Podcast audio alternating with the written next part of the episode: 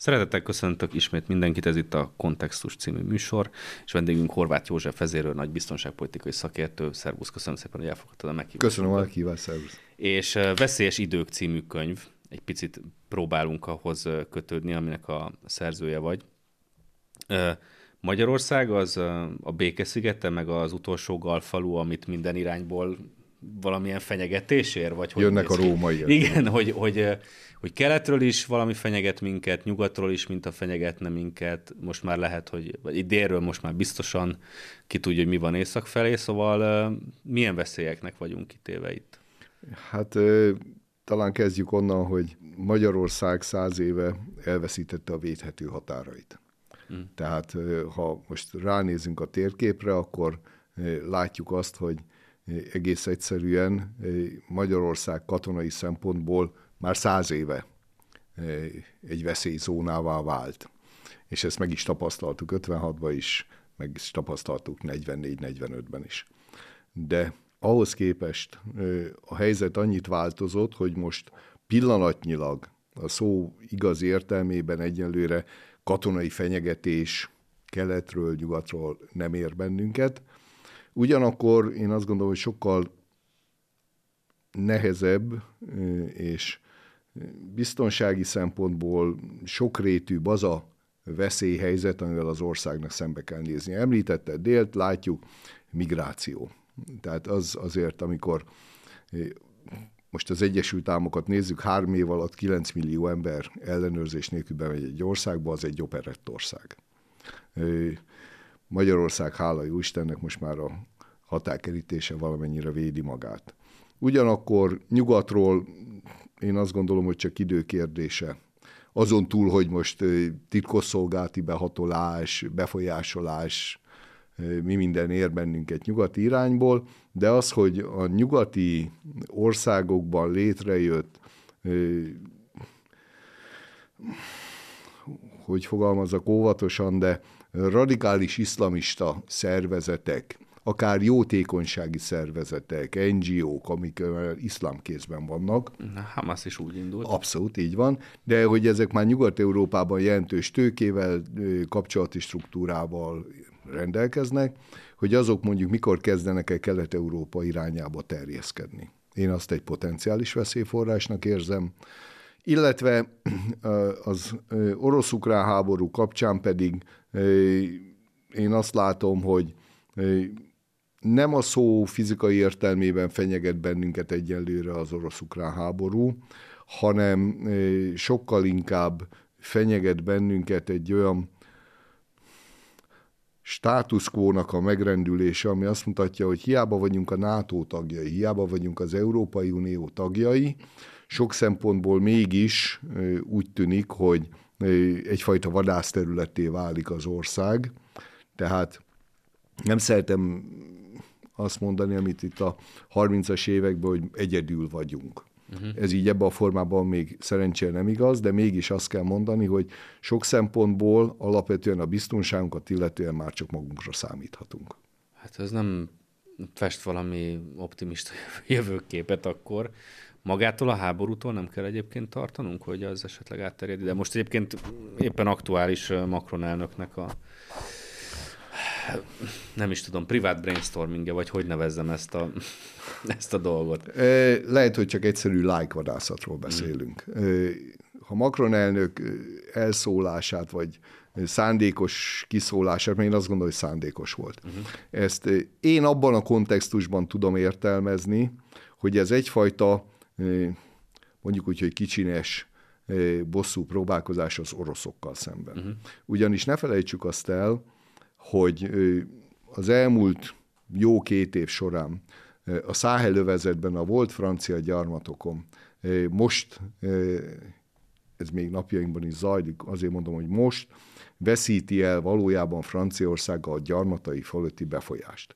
Tehát mindez idáig az a nyolc ország, ahol egyébként a Száhelben már ezek a pucsok végbe mentek. Ott nem az a fájdalmas, azt gondolom a franciáknak, hogy most kitessékelik a francia idegen légiót hanem az, hogy megszüntetik azt a fajta gazdasági függést, ami mindez idáig megvolt, hiszen ezeknek az országok vállalták azt, hogy költségvetésüknek meghatározó százalékát a francia nemzeti bankban helyezik el. Hmm. Tehát onnantól kezdve Franciaország könnyen volt, azt gondolom, hogy egy tehetős és nagy a gloárra büszke nemzet, mert ezek a volt gyarmatok még azért termelték nekik a jövedelmet. És tudva lévő az, hogy egyrészt kínai pénzen, ugye a kínai befektetők jelentek meg úgy Afrikának az egészében is, és a száhelővezetben is, ők egész egyszerűen azokat az ásványkincs vagyont és infrastruktúrált és befektetési lehetőséget keresik, amire a kínai iparnak, illetve a stratégiai építkezésüket tekintve szükség van, és ehhez társultak az oroszok a tekintetben, hogy a szükséges fizikai védelmet erőt pedig az elhíresült szabad csapatok, köztük ugye itt olyanok is biztosítják, amelyek Oroszország háborújában is részt vettek, tehát a Prigozsin-féle csapatok tették a dolgukat, és olyan jól tették, hogy ezek az országok azt mondták, hogy bocsánat, a francia idegenlégió túl puha és túl drága az oroszokhoz képest. Hmm. Tehát a franciák számára én azt gondolom, hogy a, most az elnök szavai mögé ezt is be kell tudni, hogy egy fájdalmas, hogy mondjam, hibrid háborús műveletet hajtottak végre Afrikának abba az eldugottnak vélt részébe, és ezáltal most a franciák úgy gondolták, hogy egy kicsit megmutatják az izmaikat.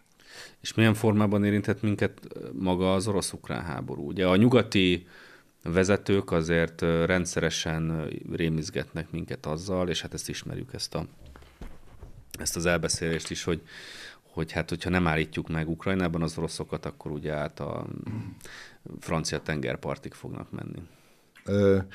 Én azt gondolom, és ebből jelentős tétet is tennék, ha fogadni kéne, hogy az oroszok fejében nincs ilyen elképzelés. Addig, amíg szándékosan nem provokálják őket. Vagy nem hozzák olyan helyzetbe, nem szorítják úgy sarokba őket, hogy egész egyszerűen nem találnak más kiutat. Ezt nem zárom ki. De ugyanakkor én azt láttam, hogy Oroszország a hidegháború lezárult után, a Szovjetunió szétesését követően a birodalmi lét magasságaiból megérkezve a realitások talajára, abban volt érdekelt, hogy Európával keresse a gazdasági politikai együttműködést. És ez egy normális pályán haladt mindaddig, amíg ez a háború nem tört ki.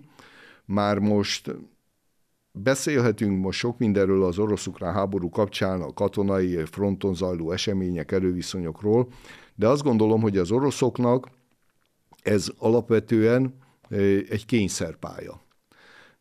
És az orosz állam számára, bármilyen furcsa, azt kell, hogy mondjam, hogy jelen pillanatban is az a valódi kihívás, hogyha most nem tekintünk az Ukrajnában történt eseményekre, és én itt ezt azért nem szűkítem le 22-től, hanem 14-től kezdődő folyamatról beszélünk, akkor az oroszok számára Kína volt az igazi kihívás hmm. és problematika, hiszen ne felejtsük azt hogy Oroszországnak, a putyini Oroszországnak a legfőbb problematikája most a demográfiai kérdés.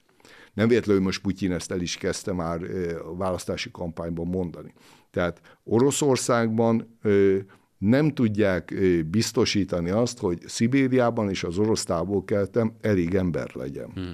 Hiába fizetnék meg a fiatalokat például, hogy menjetek néhány évre dolgozatok, ami a szovjet korszakban finom erőszakkal, de működött. Hmm. Most ez nem működik. Úgy, hogy mindeközben a kínaiak még a Szovjetunió szétesések utáni időszakban például illegális bányákat üzemeltettek hmm. Szibériában. Tehát a kínaiak számára az a nyersanyag vagyon, az a terület, az egy fontos, uh-huh. kívánatos része Oroszországnak. Ugye a kínai történelmből tudjuk, hogy jelentős részét úgy is tekintik, mint volt kínai területeket. Tehát ha ezt nézzük, akkor az oroszok számára a kínai jelenlegi partneri szövetségi formálódó viszony ezzel a brics meg mindennel együtt, nem gondolom azt, hogy ez egy szerelemházasság lenne. Ez egy kényszerházasság.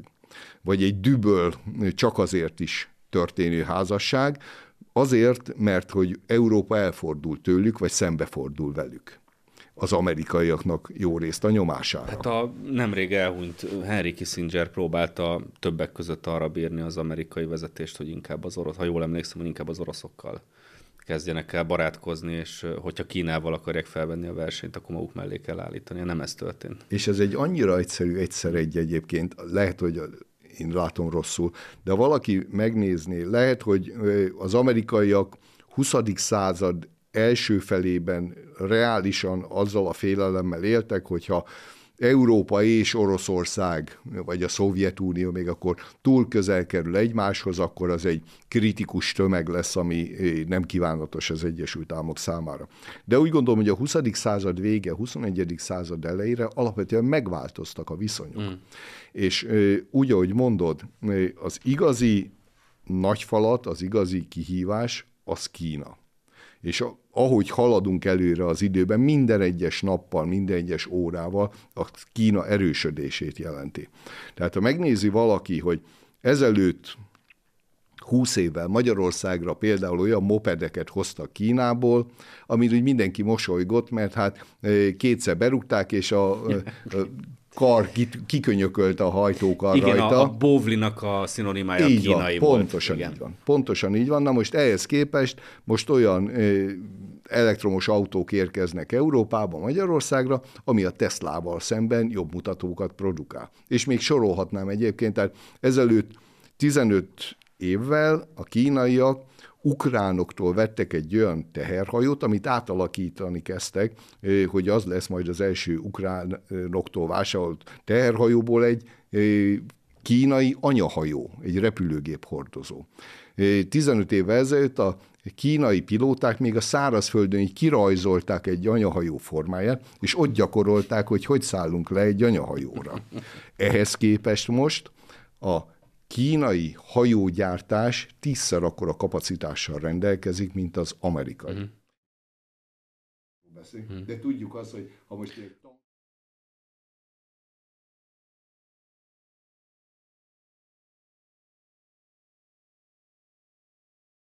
ugyanaz. Hmm. Hát most azt mondják, hogy az egyetlen, amiben még valóban le van maradva az amerikaiakhoz képest a kínai, az ugye a hadipar, meg a, meg a katonai Ez sem erő. biztos, hogy Ez már sem, igaz. Hmm. Ezelőtt két évvel a Pentagon kiadott egy olyan nyilvánosságnak szánt, és szerintem egyfajta tudatosan is hozták nyilvánosságra dokumentumot, ami arról szólt, hogy az amerikai hadipari fejlesztések a mesterséges intelligenciát illetően 5, de lehet, hogy 10 évvel vannak lemaradva a kínaiakhoz képest. Tehát itt azért ebből a szempontból is a saját fejünkben lévő elképzeléseket is el kell kezdeni újra gombolni. Tehát, hogy a kínaiak milyen szinten vannak, azt jelzi az, hogy például lopakodó vadászbombázókat saját fejlesztés, működő, piacképes termék. Hmm. Amiből ugye az amerikai, ott az F-16-os helyett most már az F-35-ös, a legmodernebb, amit még nem ismernek mindenkinek odaadni, mert annyira féltik a technológiát. Kínainak is van már. De visszatérve az orosz-ukrán háborúra, tehát én azt gondolom, hogy az oroszok számára ez a jelenlegi helyzet, ez tényleg egy ilyen kényszerpálya sok szempontból, és ezért mondom azt, hogy ha most orosz oldalról vizsgálom, és azt mondom, hogy elérik a céljukat, és meg tudják akadályozni, hogy Ukrajnának valamennyi maradék része, nem látjuk még, hogy mennyi, de az majd egyszer uniós, vagy akár még NATO tag is legyen. Ha ezt ők meg tudják akadályozni, akkor Európa felé én úgy gondolom, hogy ők elégedettek. Uh-huh. Azt azért az oroszok pontosan látják, és ez még Ukrajnára is igaz, hogy ha most katonai erővel kéne elfoglalni Ukrajnát, egy totális háborúban meg tudnák tenni. Nagyon sok áldozattal, nagyon sok civil áldozattal az ukránok részéről meg tudnák tenni. De ők ezt megtanulták, én úgy gondolom Afganisztánban, hogy egy dolog, hogy bemegyek, egy dolog, hogy úgy tűnik, hogy a főváros az enyém, meg a nagyvárosok, de az még messze nem jelenti azt, hogy én birtokolni tudom azt az országot, és ebből a szempontból Ukrajnára is azt gondolom, hogyha nem is egy ilyen klasszikus ellenállás, de mégis egy partizán harccal szemben a hátországot biztosítani egy Ukrajna méretű megszállt területen, az nagyon komoly. Emberben, pénzben, technikában jelentene az oroszoknak szerintem megoldhatatlan problémát, és most ha ketté vágjuk a Nyeper menti, hogy Kelet-Ukrajnát és egy Nyugat-Ukrajna, én azt gondolom, hogy a Nyepertől nyugatra lévő területeken az oroszok egy nagyon komoly ellenállásba ütköznének az ukránok részéről. Tehát ezért sem gondolom azt, hogy a, az oroszok valójában egy ilyenfajta megszállásban gondolkoznának, sokkal inkább szeretnének ők, ami az elején is céljuk volt, egy ilyen baráti puccsal, egy orosz barát rezsimet hatalomra juttatni, aztán a háttérből támogatni, mint hogy egy megszállóként az országban tartósan konszolidációt próbáljanak létrehozni. Ezért gondolom azt, hogy utána neki kisebb gondjuk is nagyobb lenne annál, mint hogy Európa felé induljanak, ha nem kezdik el mondjuk Szentpétervárt, vagy Moszkvát lövöldözni, például a Taurus rakétákkal, amit a németektől szeretnének az ukránok most megszerezni. Mondjuk nem tartozik szorosan a tárgyunkhoz, de az érdekes kérdés, hogyha, hogyha mondjuk sikerülne elérniük ezt az oroszoknak, tehát hogy sikerülne egy orosz barát rezsimet odaültetni, ez mennyire lehetne működőképes Ukrajnában? Mert persze a háború előtt volt ilyen, tehát volt Ukrajnában nagyjából egy, egymást váltották rapid gyorsasággal a nyugatbarát, meg az orosz barát kormányok, és hát mind, mindkét fél elég egyértelműen ilyen, hogy mondjam, ilyen szolgai módon követte a, a nyug, vagy a nyugatot, vagy az oroszokat. De hát azért itt mégiscsak van egy, egy, egy háború, azért utána egy kicsit nehezebb ezt eladni, nem? De. Tehát az, az sokkal nehezebb egy háború után. Azt mondja, jó, most akkor fölállt egy kormány, de hát erről meg még inkább tudjuk, hogy micsoda, mint az Abszolút. azt megelőző. Igen, de ezért mondom azt, hogy az oroszok eh, szerintem ebből a megfontolásból is nem indítottak egy totális mhm. háborút. Uh-huh. Tehát azért eh, azt gondolom, hogy a mi fejünkbe is legyen rend, tehát az orosz hadsereg összes problémája a vezetéstől, a technikán át, a búfordiságon keresztül a hibáikig, hosszan lehetne ezt sorolni. Azért azt gondolom, hogyha egy totális háború indítanának Ukrajnával szemben, azt simán megnyernék. Uh-huh. Most képzeljük ezt, egy többször elmondtam. A Nyeper folyam, ami ketté vágja Ukrajnát, és kétszer, háromszor, négyszer olyan széles, mint a Duna. Van rajta két tucat híd. Két éve folyik a háború, és minden híd áll. Tehát egy normális háborúban egy normális hadvezetés első lépése az, hogy ezt az infrastruktúrát abban a pillanatban tönkreteszi. Mert nyugatról fegyvert, élelmet, energiát, nyersanyagot a keleti ország részbe ponton hidakon átjuttatni, az egy rémálom.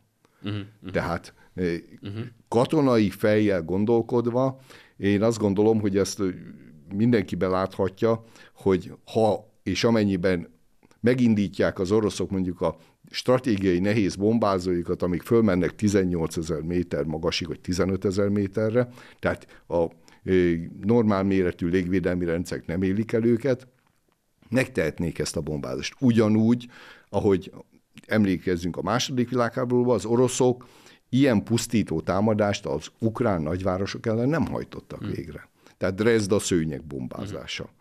Másik, emlékszünk rá, egy nap alatt több tízezer polgári áldozat, egy éjszaka. Tehát én azt gondolom, és ezt csak azért hozom példának, hogy az oroszok szerintem pont ebből a megfontolásból nem indítottak egy ilyen totális támadást, hogy abban a hitben, lehet, hogy naív hitben éltek, hogy az ukrán embereknél nem vadítják el teljesen önmaguktól. Ugyanakkor én is azt gondolom egyébként, amit te, hogy azért ez a két év, az pontosan elég volt arra, hogy az ukránoknak az a része, amelyik egyébként már rendelkezik valamiféle ukrán nemzeti tudattal, öntudattal, azok már nem akarnak az oroszokkal ilyen mélységben együtt lenni. Magyarország számára, tegyük fel, hogy egyébként legyünk optimisták, hogy nem jelent, tehát közvetlen háborús veszélynek nem vagyunk kitéve különböző okokból, amiket most te is elmondtál itt. Milyen egyéb biztonságpolitikai kockázatai vannak akkor az orosz-ukrán háborúnak a közvetlen háborús fenyegetésen túl, vagy, a, vagy azon túl, hogy esetleg bevonultatunk a háborúba, tegyük fel, hogy ez nem lesz, de milyen kockázatokat rejt még? Hát magán? szerintem az első, és talán a legfontosabb, az az, hogy a szláv, jó részt oroszajkú szervezett bűnözés mm. újra megjelenik Magyarországon. Vegyes orosz, orosz és ukrán is. I, hát azért igen, mert mm. Magyarországon a 90-es évek első felében, első évtizedében, vagy 90-től 2000-ig, azért megtapasztaltuk itt, hogy a orosz szervezet bűnözés hogy próbált pozíciókat foglalni és stabilizálni a helyzetét, ami azt gondolom, hogy a magyar szolgálatok, rendvédelmi szervek hatékony fellépésének köszönhetően sikerült őket kiszorítani az országból. Na most, ha valaki megnézte itt a háború kitörése után, hogy mondjuk az M3-ason milyen autók időnként konvojba rendeződve érkeztek Magyarországra. Nem az éhezés jutott eszembe Így van, így van. Tehát azért azok a luxus terepjárók, mikor három fekete autó egymás után jön, éljünk a gyanúperrel, hogy ott azért nem a liliumos szizlányokat hozták át, hanem adott esetben pénzt is, vagy olyan emberek is jöttek át, akik az illegálisan összeszedett vagyonukat menekítették az hmm. országból. Tehát én azt gondolom, hogy ebből a szempontból napi közvetlen fenyegetésként első lépésben ezzel kell számolni, hogy ezt a ukrán, de oroszul is beszélő szervezet bűnözést, azt ne lehessen még egyszer, hogy teret foglalnak Magyarországon. A másik, a jelenlegi fronton kialakult helyzetben még a következő veszélyforrásnak azt látom, hogy azok az ukrán veteránok, akik akár már most is, hogyha ugye Zelenszky elnök most írta alá, hogy két év frontszolgált után kivonják a veteránokat. Zárójelben nem látom, hogy őket kivel tudja majd pótolni, de tételezzük föl, hogy ez megtörténik. Azok a veteránok, akik két évet lehúztak, és mondjuk Mariupol ostromától Bakmuton át Avgyívkáig szolgáltak, a legkeményebb helyeken, és azt ugye a civil agyunk sokszor el sem tudja képzelni, hogy ott mit kell tenni, és hogy lehet túlélni. Na most, ugye az amerikaiaknál ezt mindig elmondják, ez a posztraumás stressz. Mm. Tehát azok a férfiak, akik természetes közegüknek tekintették azt, hogy ölnek, és hogy megölhetik őket. Hogyha ők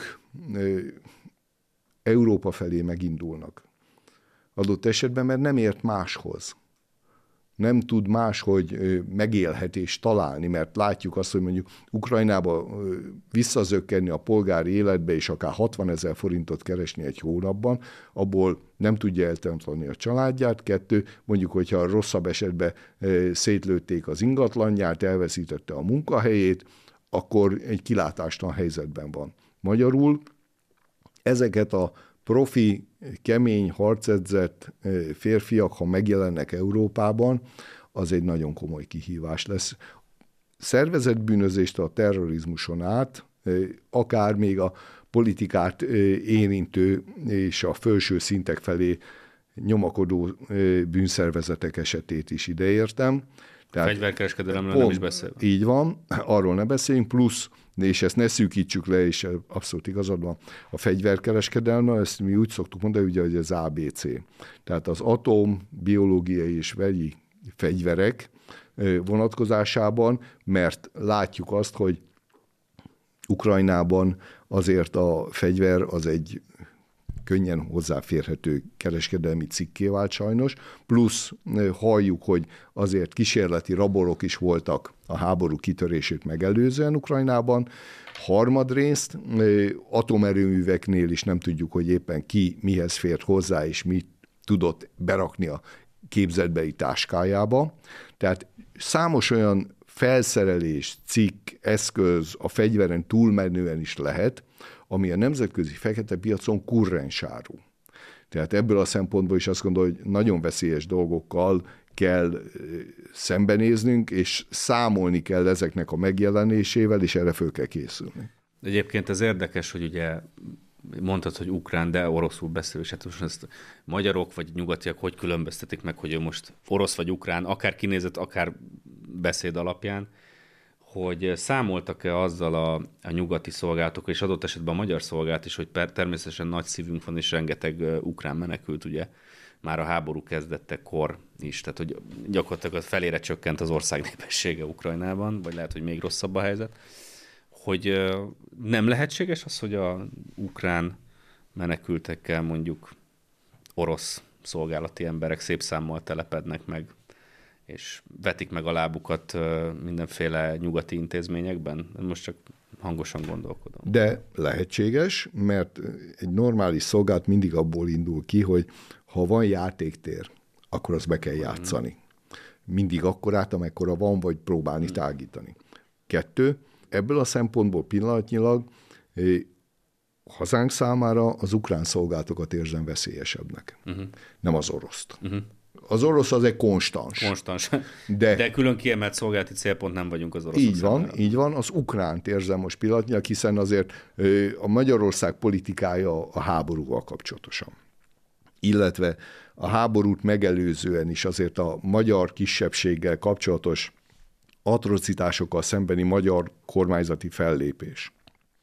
Ez mind a szélsőjobboldali paramilitáris szervezetek esetében, mind a titkosszolgálatok esetében. És láttuk pont Kárpátalján, a robbantásos merényleteknél, vagy a vonulásoknál, fenyegetéses transzparensektől kezdve mindenhol, hogy az ukrán titkosszolgálatok és ezek közt a szélsőjobboldali paramilitáris szervezetek közt egy szimbiózis volt. Tehát hmm.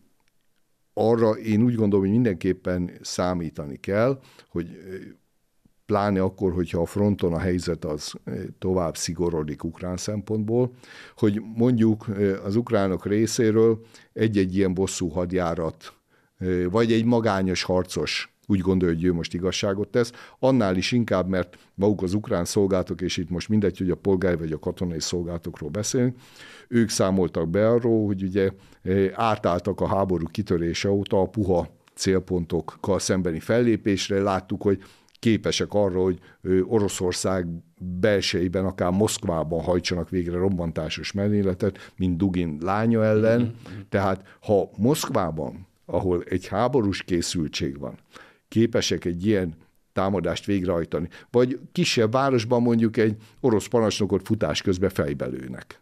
Uh-huh. Akkor ne gondoljuk azt, hogy egy Magyarországon, vagy akár a környezetünkben, más országban is, de hogy nem képesek egy ilyen akció előkészítésére, reméljük azt, hogy a végrehajtására már nem. Eddig legalábbis Magyarország elkerülte ezeket a problémákat, tehát akár a bevándorlásról beszélünk, akár az orosz-ukrán háborúról, legalábbis most nem látszanak a jelei annak, hogy komoly gond lenne. Ez minek köszönhető elsősorban? Hát Azért én... máshol nyugati országokban nem biztos, hogy ezt, ezt, ezt aláírnánk, ezt a dolgot. Abszolút. Tehát én azt gondolom, hogy ennek alapvetően két oka van. Az egyik az az, hogy 2015-ben Magyarország időben és bátran lépett föl, amikor a kerítéssel annak a megszállásnak gátat szabott. Mert az egy inváziós hadsereg, tehát nekem nem mondja azt senki, tehát amit az ukránokról elmondtam az előbb, tehát az, aki Szíria, Irak, afganisztáni hadseregben leszolgálta a, a maga idejét, megkapta a kiképzését, arrokra ugyanaz igaz, amit itt az ukrán katonák esetében mhm. elmondtam. Mikor tízezrével érkeznek ezek a férfiak, és 90 százalék fölött férfiak érkeznek. És katonakorú, jó fizikumú, fiatal, kiképzett férfiak is vannak köztük. Tehát ebből a szempontból azt gondolom, hogy a veszély az nem csak feltétlenül úgy jelentkezik, hogy a radikális iszlám terroristái uh-huh. jelennek meg. Látjuk azt mondjuk svédeknél, hogy robbantásos akciókkal ezek a bűnbandák például utcai háborúkat folytatnak egymással szembe a területért, Márpedig ezekhez megint csak a kiképzett, mindenre elszánt, vagy minden mindegy alapon dolgozó férfiakra van szükségük. Tehát ebben a szempontból volt nagyon fontos, hogy megállítottuk 15-ben ezt a fajta folyamatot.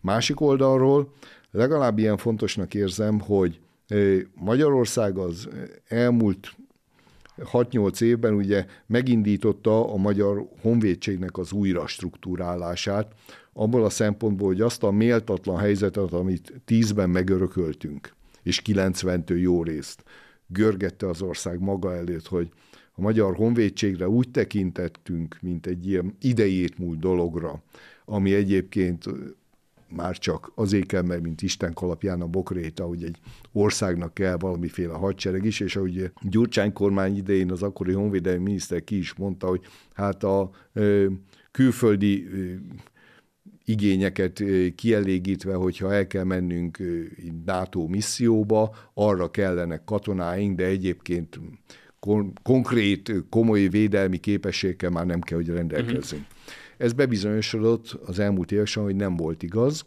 és szerencsére, hogy nem két éve az ukrán háború kiterésekor kezdtük meg a honvédség modernizálását és újra fölépítését, hanem ezt már 5-6 éve ezelőtt megkezdtük. Mert például az, hogy Magyarország most megkapta a panzerhobitszereket, a döntő része már itt van, az, hogy belátható időn belül beérkeznek a Leopard kettesek. Az annak köszönhető, hogy ezt három-négy-öt éve ezelőtt megrendeltük. Ha most rendelnénk meg, annyira felnőttek az igények, akár a német hadsereget is láthatjuk, hogy hiába mondta a kancell, hogy itt van 100 milliárd eurót, hogy a német hadseregnek bevásárlunk, hát a fegyvergyártók közölték, hogy tessék beállni a sorba, hmm. majd négy-öt-hat év múlva odaérünk, hmm. hogy maguknak is szállítunk. Tehát nagyon fontos volt ez. És most a linkszek is, hogy nem, nem csak abba kapcsolódtunk be, hogy vásárolunk, hanem a hadiparba is, hiszen Magyarország, ahogy a létező szocializmusban fel sem merült bennünk, hogy például autógyártással foglalkozzunk, mert nekünk nem osztottak lapot, ugyanígy 90 után feladtuk a fegyvergyártási hmm. kapacitásainkat. Volt Magyarországon kézi fegyvergyártás, lőszergyártás, a Rábában teherautógyártás, így van. Egyrészt azért, hogy az ország ne váljon kiszolgáltatottá a tekintetben, hogyha ne adj Isten egy komolyabb konfliktus alakul ki, akkor ugye például kézi fegyver. Amíg a orosz gépkarabélyok voltak rendszeresítve a magyar honvédségnél, akkor adott esetben, hogyha lőszer kellett volna, mivel Magyarország nem gyárt, keletre kellett volna fordulni, hmm. hogy hát bocsánat, nekünk egy kisebb konfliktusunk van valakivel, akkor tessék már vásárolnánk lőszert. Lehetetlen helyzet. Hmm. Tehát hála Istennek, hogy lesz, lecseréltük ezeket a kézi fegyvereket, hogy már NATO szabványú lőszerrel rendelkeznek. Kettő, elindultunk abba az irányba, hogy saját lábra álljunk, legalább lőszer és a meghatározó szárazföldi fegyvernemek vonatkozásában. Tehát ezekkel én azt gondolom, hogy isteni szerencsénk van, hogy előre vagyunk 5-6 évvel a szomszédainkhoz képest is. Most megnézzük a románokat, hogy a migeket most lecserélik 20 éves vagy 25 éves F-16-osokra, mert nincs más a piacon. Tehát ebből a szempontból én úgy gondolom, hogy Magyarországnak ez a két dolog, amit megtett idáig, ezek nagyon fontosak voltak, és a biztonságunk szempontjából azért is jelentős súly esik alatba, mert nem csak az a fontos, persze alapvető fontosság, hogy mi magyar állampolgárok biztonságban és normálisan érezzük magunkat a hazánkban. Ez nagyon fontos dolog. De legalább ilyen fontos, hogy a tőkebefektetők azt mondják, hogy Magyarország egy biztos hely, ahol hmm. ide rakom a pénzemet, ide építem a gyáramat, akkor az 5-10-20 év múlva is működni fog. És ennek van egy harmadik oldala, ami szerintem megint csak eh, sikerült lépéselőnyt magunknak kitudni, ez pedig az energetikai eh, háttérnek a megteremtése. Tehát az, hogy Paks 2 építéséről ideje korán döntés született, és ennek megfelelően az építését most elkezdte a kormány felgyorsítani. Ez azért is fontos, mert az egy dolog, hogy mondjuk a német prémium autógyártók azt mondják, hogy a magyar munkaerő az jól dolgozik, minőségi autókat gyárt. Ez fontos dolog. És most azt mondják, hogy idehoznak fegyvergyárat is, ugye a Linkset itt szellik majd össze. De legalább ilyen fontos meggyőződésem szerint, hogy van Magyarországon energia stabilitás. Mert Németországban már azt látjuk, hogy a német gyáriparosok már attól szenvednek, hogy nincs energia, vagy ha van, olyan áron, ami már a, az észszerű gyártást, a piacon versenyképes termék eladhatóságát érdemben befolyásolja. Tehát összességében azt gondolom, hogy ez a három tényező az, ami Magyarország számára ezt a fajta biztonsági struktúrát, ezt megteremtette és föntartja. Érdekes, hogy Magyarország békepárti, tehát a magyar vezetés békepárti, és nem, egyrészt nem akar háborút, másrészt a szomszédba zajló háborúval kapcsolatban is tárgyalásokat és békét akar, de készül arra, hogy megerősítse magát, ugye már jó előre készült arra. És érdekes, hogy a, a nyugati mainstream meg egy ezzel ellentétes vonalat követ. Egyáltalán nem nincs fölkészülve, úgy tűnik, egy katonai konfliktusra, viszont héjaként viselkedik. Tehát a, azért ez furcsa, nem? Hogy a, van egy ilyen általános pacifista szlogen, miközben pénzelik, fenntartják, támogatják a háborút, és mindenben próbálják eszkalálni a konfliktust az oroszokkal szemben. Tehát van egy ilyen, mondjuk ezt, hogy álpacifizmus, mondjuk a honvédelemmel, katonasággal szemben, ugye amit az emlegetett magyar baloldali elvtársak is képviseltek, ugye a honvédséggel kapcsolatban gyakorlatilag a leépítés politikája. De közben mégis a, azért, azért a héjasságot képviselik például az orosz-ukrán háborúban. Mi történik itt? Szerintem a nyugat-európai politikusoknak egy jelentős része, és itt ez a balliberális oldal, az eh, most beleszeretett ebbe a háborús hős szerepbe. Tehát én azt látom, és elnézést, ha most cinikusan fogalmazok, de úgy és azért járnak Kievbe, hogy ilyen lájkokat lehessen otthon vadászni, és utána be lehessen mutatni, hogy szegény Háborús Anna... lájkok. Így van. Annalena Berbok most megmutatja, hogy őt eh, egyébként az oroszok egy drónnal figyelték, üldözték, neki menekülnie kellett, de ő kitartott, és borzasztóan bátor volt. Hát minden tiszteltem a német külügyminiszter asszonynak, de hogy mondjam, akkor ilyen hősies tettekre úgy van szükség, hogyha a mögött erő is van.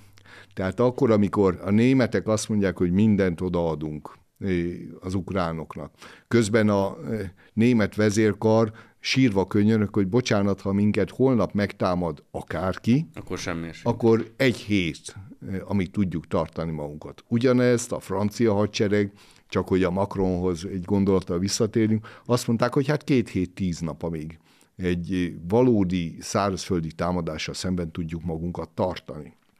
Tehát a, az e, nyugat-európai országokban egy dolog az, hogy nem történt meg a hadseregeknek a az észszerűség, legalább az észszerűség határáig menő fenntartása, építése, épp azért, amit te is említettél, ez a balliberális mainstream, hogy hát ugyan már az egy ilyen rasszista, soviniszta, fasiszta, mindenféle dolog, azért emlékeztetnék arra is, hogy a német katonai elhárításnak fő feladata mi volt, legalább két évenként a németeknél meglévő csekély elitegységet amelyik a különlegesen kiképzett egységek voltak, azt időről időre szétverjék, mert ott úgy van, mindig szervezkedésnek a nyomára bukkantak. Tehát... Németországban az, úgy látom a hírekből, hogy Németországban elég könnyű manapság szélső jobboldalivá válni, nem kell hozzá sok, hogy nem. és még semmi extrém dolog nem kell hozzá, és hogyha kinevezik az embert szélső jobboldalinak, akkor látom, hogy most már egy teljes Így államaparátust bele szembe felhasználják. Úgy van, és azért ez, még hadd tegyek két dolgot, tehát az egy dolog, hogy most ezt a háborúpárti kommunikációt éppen a sötét zöldek kezdik átvenni, akik előtte ugye azt hallottuk, ja. hogy Németországban Atomkraft, Nein Danke, még emlékszem fiatalkomban ezek a pólók milyen menők voltak, hogy csak béke legyen, és nem kell atomerőmű se, és mint a szépség királynőknek, hogy a világ béke az a legfontosabb dolog. Na most ahhoz képest azért úgy csendben megkérdezném ezt a nyugati politikusoktól, akik most ahogy mondod, ezt a héjákat játszák, hogy tessék mondani, ezt hogy gondolják, akkor pillanatnyilag éppen most verik szét az európai mezőgazdaságot. És tekintsünk el a ö, üzleti oldaltól, hogy jó, ez nem jó, tekintsünk attól, hogy most egészséges az az ukrán gabona, vagy nem, vagy az a csirke, amit egyébként Brazíliában fölraknak egy kiszuperált tankerre, és a, mire átélhajózik, akkor megnő a tankeren, annak milyen életviszonyai vannak, hmm. ezektől mindtől tekintsünk el. Azt kérdezzük meg, hogyha komolyan gondolnák, hogy Európa védelmi képességeit újra kell építeni, akkor tessék mondani, egy háborús helyzetben mennyi élelmiszer tartaléka van, és mit tud előállítani, hogy a hadseregét, meg az állampolgárait, a hátországát etesse.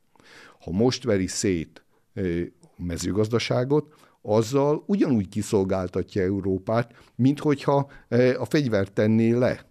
Tehát történelmből tudjuk azt, hogy nem feltétlenül kell egy várost lerombolni, megtámadni, elég, ha blokád alá veszed, és kiéhezteted. Hm. Mert onnantól kezdve egy idő után meg fogják adni magukat. Másik oldalról ugyanez igaz az energiára.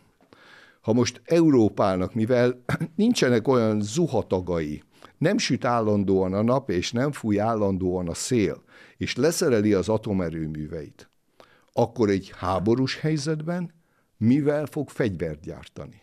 Tessék mondani.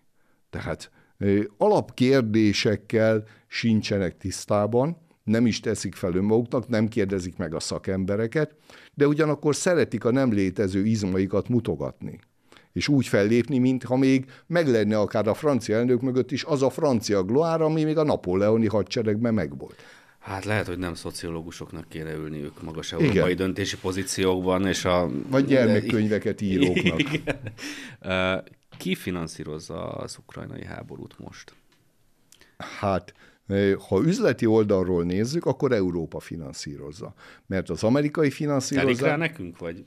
Hát már régen nem telik, de még mindig szeretjük azt hinni, hogy ilyen feneketlen pénzes zsákokon ülünk. Mármint a nyugatiak.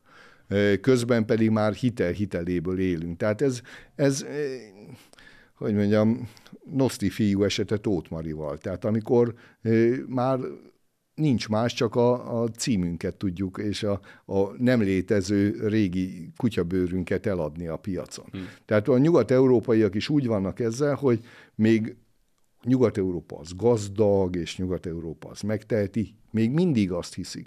Közben a Nyugat-Európában jól látható módon a, a középosztály, a jól képzett munkaerő megrendül társadalmi stabilitását illetően. Tehát akkor, amikor ezek az emberek már elveszíti a munkahelyét, mert nem emelik a fizetéseket, és még sorolhatnám, mert a migrációs tömeg elviszi a szociális ellátórendszert, ez mind-mind megrendíti belülről a társadalmat. És ez a következő probléma Európánál, Nyugat-Európában, hogy mindazokon felül, amit idáig elmondtam, egy belső instabilitással küszködő nyugat-európai országokról beszélünk, akkor könyörgöm, hogyha láttuk tavaly nyáron Franciaországban, hogy a nagyvárosokat földgyújtják, és polgárháború közeli helyzet alakul ki, akkor Macron egy komolyan gondolja, hogy majd ő eh, háborút vív Oroszországgal szemben, és ennek van egy negyedik oldala.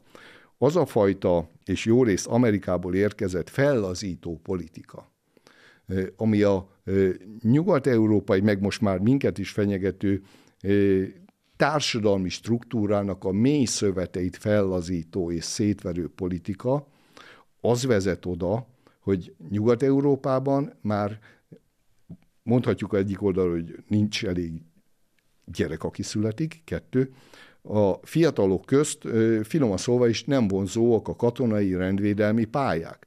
Tehát Németországban, egy 80 milliós Németországban most 180 ezer katona van a hadseregben rendszeresítve. 2030-ra tűzték ki célul, hogy 200, 230 ezer katona legyen.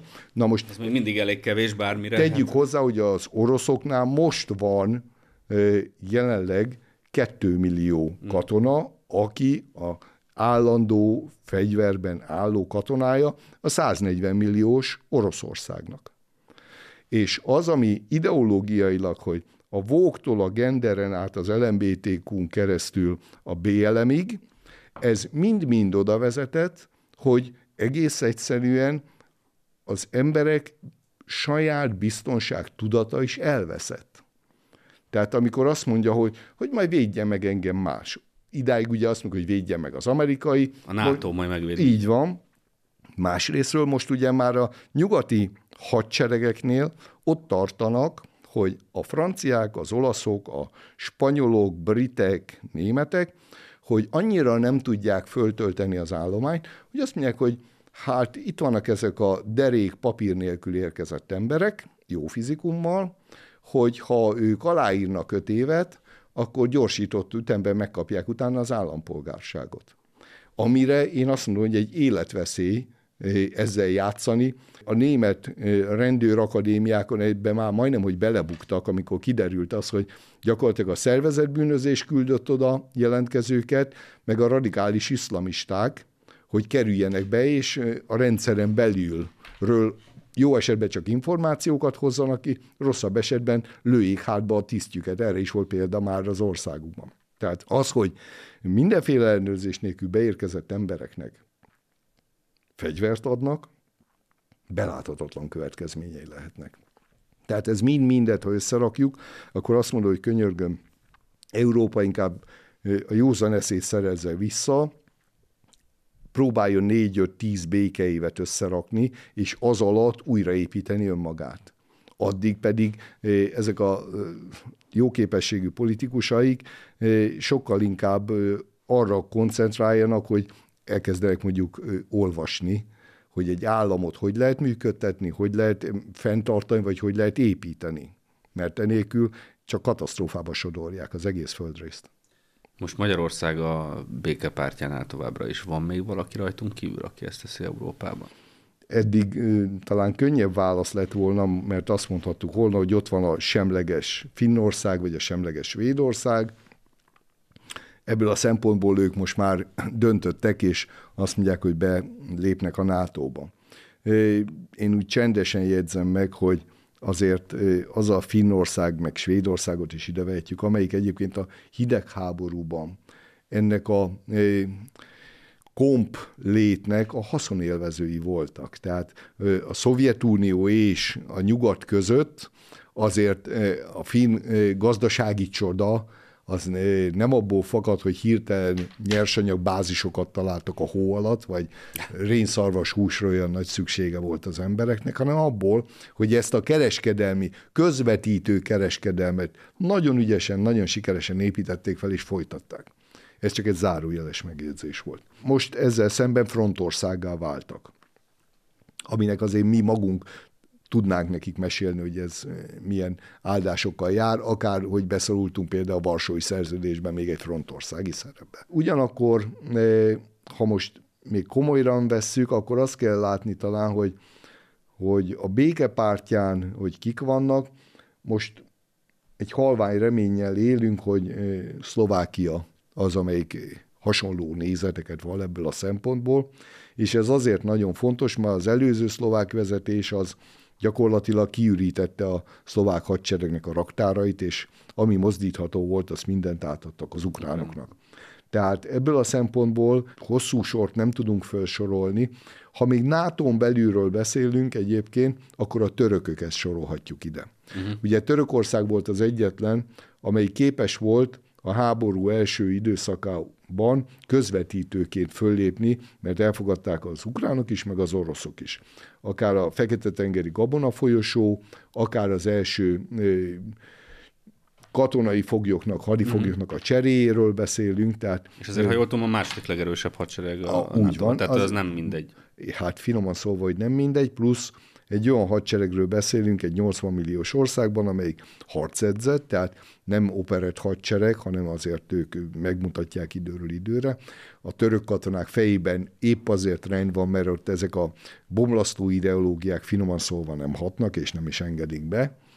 A harmadrészt pedig a török hadipar is rohamléptekkel fejleszt, tehát most éppen vadászrepülőnek a kísérleti repülésein vannak túl a törökök is, és például, amit a Magyar Honvédség is elkezdett rendszerbe állítani, ezek a Gidrán páncélozott szállító, csapatszállító járművek nagyon, hogy mondjam, jól vizsgáztak éles körülmények között is, ezért is tudják a törökök például a piacon hiteles módon értékesíteni. És a törökök épp azért, mert azért a geostratégiai helyzetükből fakadóan ők sokkal inkább abban érdekeltek, hogy fölöttük béke legyen, és az oroszok és az ukránok is viszonylag stabilitásban legyenek, mert annál is inkább, mert ugye amikor Oroszországban problémák voltak, akkor a radikális iszlám a kaukázusi térségből fenyegette Törökországot is, a beszivágó iszlám radikálisok.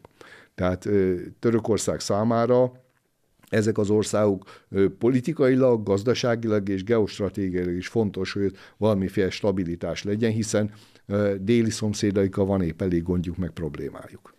Jósolni nagyon nehéz, főleg, hogyha a jövőről kell valamit mondani, ugye azt szoktam mondani, és a, de az a kérdés, hogy, hogy te mit látsz a, most a háborúval kapcsolatban, hogy, hogy lezárható-e ez a konfliktus most a közeljövőben?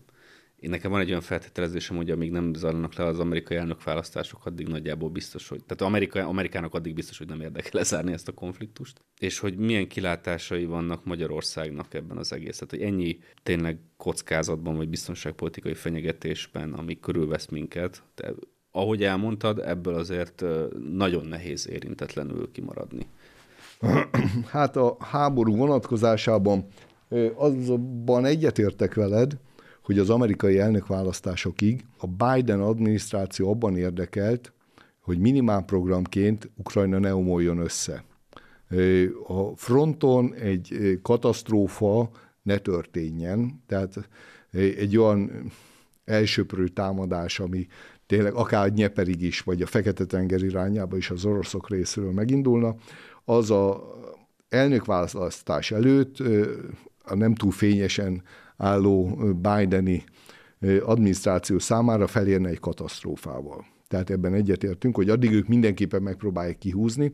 Ebből a szempontból döntő fontosságú lesz az, hogy a kongresszuson és a tani republikánusokon át tudják-e tolni ezt a 60 milliárdos csomagot.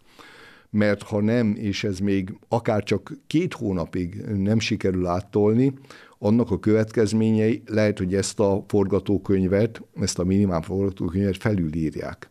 Tehát jelenleg azt látni kell, hogy amit az amerikaiak segélyként adnak, ugye az 99%-ában az fegyver.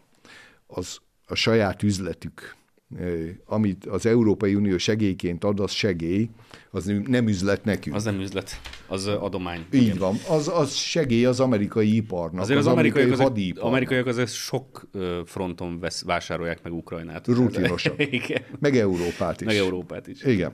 Vagy húzzák le Európát, mm. ha úgy tetszik. Tehát ha ez a mondjuk két-három hónapig még nem érkezik meg ez a segély, vagy nem születik döntés akár, az felgyorsíthatja azt a folyamatot, amit most látunk a fronton, hogy Avgyívka ostroma után az oroszok mint egy sportoló, amikor ugye lő egy gólt egy csapat, és utána úgy lendületbe jön. Hiába eddig döntetlen volt, de a második félidő második felére úgy tűnik, mintha felborulna a pálya. Hmm. Tehát ebből a szempontból úgy gondolom, hogy az oroszok, és ugye márciusban elnökválasztás van, győzelem napja következik, tehát számos olyan dolog, ami miatt az oroszokban, akár a belpolitikát illetően is van motiváció, hogy na most akkor kihasználják hmm. ezt az időablakot, ami a komolyabb fegyver és lőszer utánpótlás szállításáig, vagy annak megérkezéséig a rendelkezésükre áll.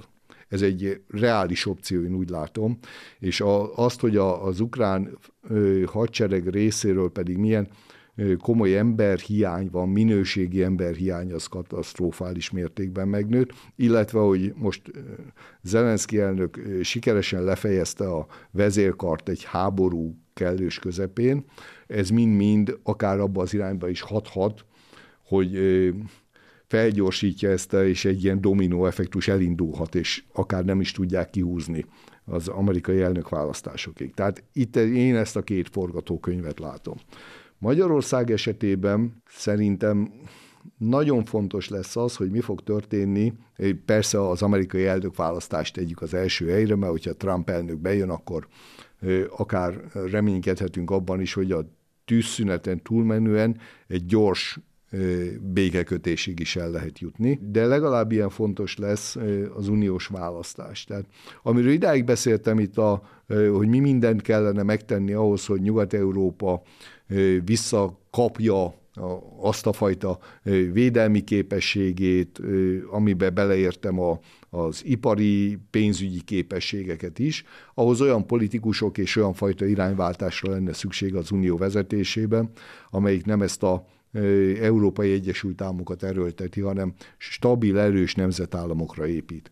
Ez lenne a második nagyon fontos dolog. Ezt követően pedig azt gondolom, hogy Magyarország számára, ami nem sikerült a 20. században a külpolitikai háttér megteremtésében, abban az elmúlt 14 évben, a 21. században szerintem döntő fontosságú lépéseket tettünk. Tehát ez a, a sokszor lefitymált és lenézett és kinevetett keleti nyitás. Tehát én úgy gondolom, hogy a türk államokkal kapcsolatos nyitáson. Ezt, mint alföldi kunemberé még a kimondottan szíve. Igen, igen, én ez nekem szívemből szól. Másrésztről azért, ahogy itt beszéltünk Törökországról, az már nem az a ország, akit még, mit tudom én, 10-20 évvel ezelőtt a írhabundákról ismertünk. Hmm. Most már ez egy komoly ország. Ugyanígy azt mondom, hogy a türkálmoknál a nyersanyag bázisuktól kezdve sok minden okból kifolyólag a stratégiai fekvésükig ezek az országok Magyarország számára nagyon fontos kitörési pontot jelenthetnek. Ezen túlmenően Kína, Japán, Dél-Korea és India, ez a vonulat szerintem Magyarország számára azt a fajta több lábon állást és híd szerepet jelentheti, ami a külpolitikai sikereken túlmenően gazdasági stabilitás megteremtésén túlmenően a, az ország biztonságát is meghatározza. Mert legyünk azzal tisztában, hogyha ide jön a indiai befektető, a kínai befektető, ide jön a német befektető, az amerikai befektető, ő sok mindent akar, de azt nem, hogy itt szétlőjék a befektetését, és lehúzza a wc Tehát ez, én úgy gondolom, hogy ezek a lépések azok, amelyek úgy nagyon fontosak abból a szempontból, hogy legalább középtávon Magyarország megőrizze a stabilitását, megőrizze a biztonságát, még akkor is, hogyha kisebb-nagyobb tüzek itt égnek körülöttünk, de éljünk azzal a reménnyel, hogy, és itt nem beszéltünk a közel-keletről Izrael kapcsán, de ez ami számunkra legalább olyan fontos.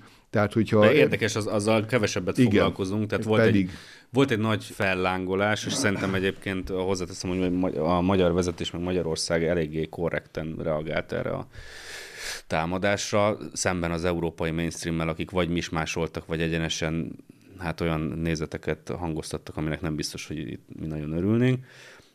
De hogy mintha ez ugyan érdektelen lenne nekünk ez az izraeli pedig, helyzet. Pedig a mi biztonságunkra nézve én azt gondolom, hogy kilométerben lehet, hogy úgy tűnik, hogy távolabb van, de a hatásait illetően legalább olyan komoly befolyással lehet a térségünknek a biztonságára. Tehát ebből a szempontból is így be is zárnám ezt, tehát Magyarország számára addig, amíg ezekben a válságövezetekben sikerül valamiféle nyugvópont felé elindulni, addig kell Magyarországnak a stabilitását, a belső stabilitását megőrizni, és ebben még egy dolgot hadd mondjak. Nagyon fontos az, hogy azokat a külső befolyásolási törekvéseket, amelyek kívülről látjuk, itt beszélünk guruló dollárokról, meg NGO-król, meg Soros Györgyről. De ezt Parlamentben úgy, nézelődő így van, ügyvívőről. Úgy van, meg itt Magyarországon idéglenesen állomásozó olyan politikusokról, akikről nem tudjuk, hogy ők kik is valójában.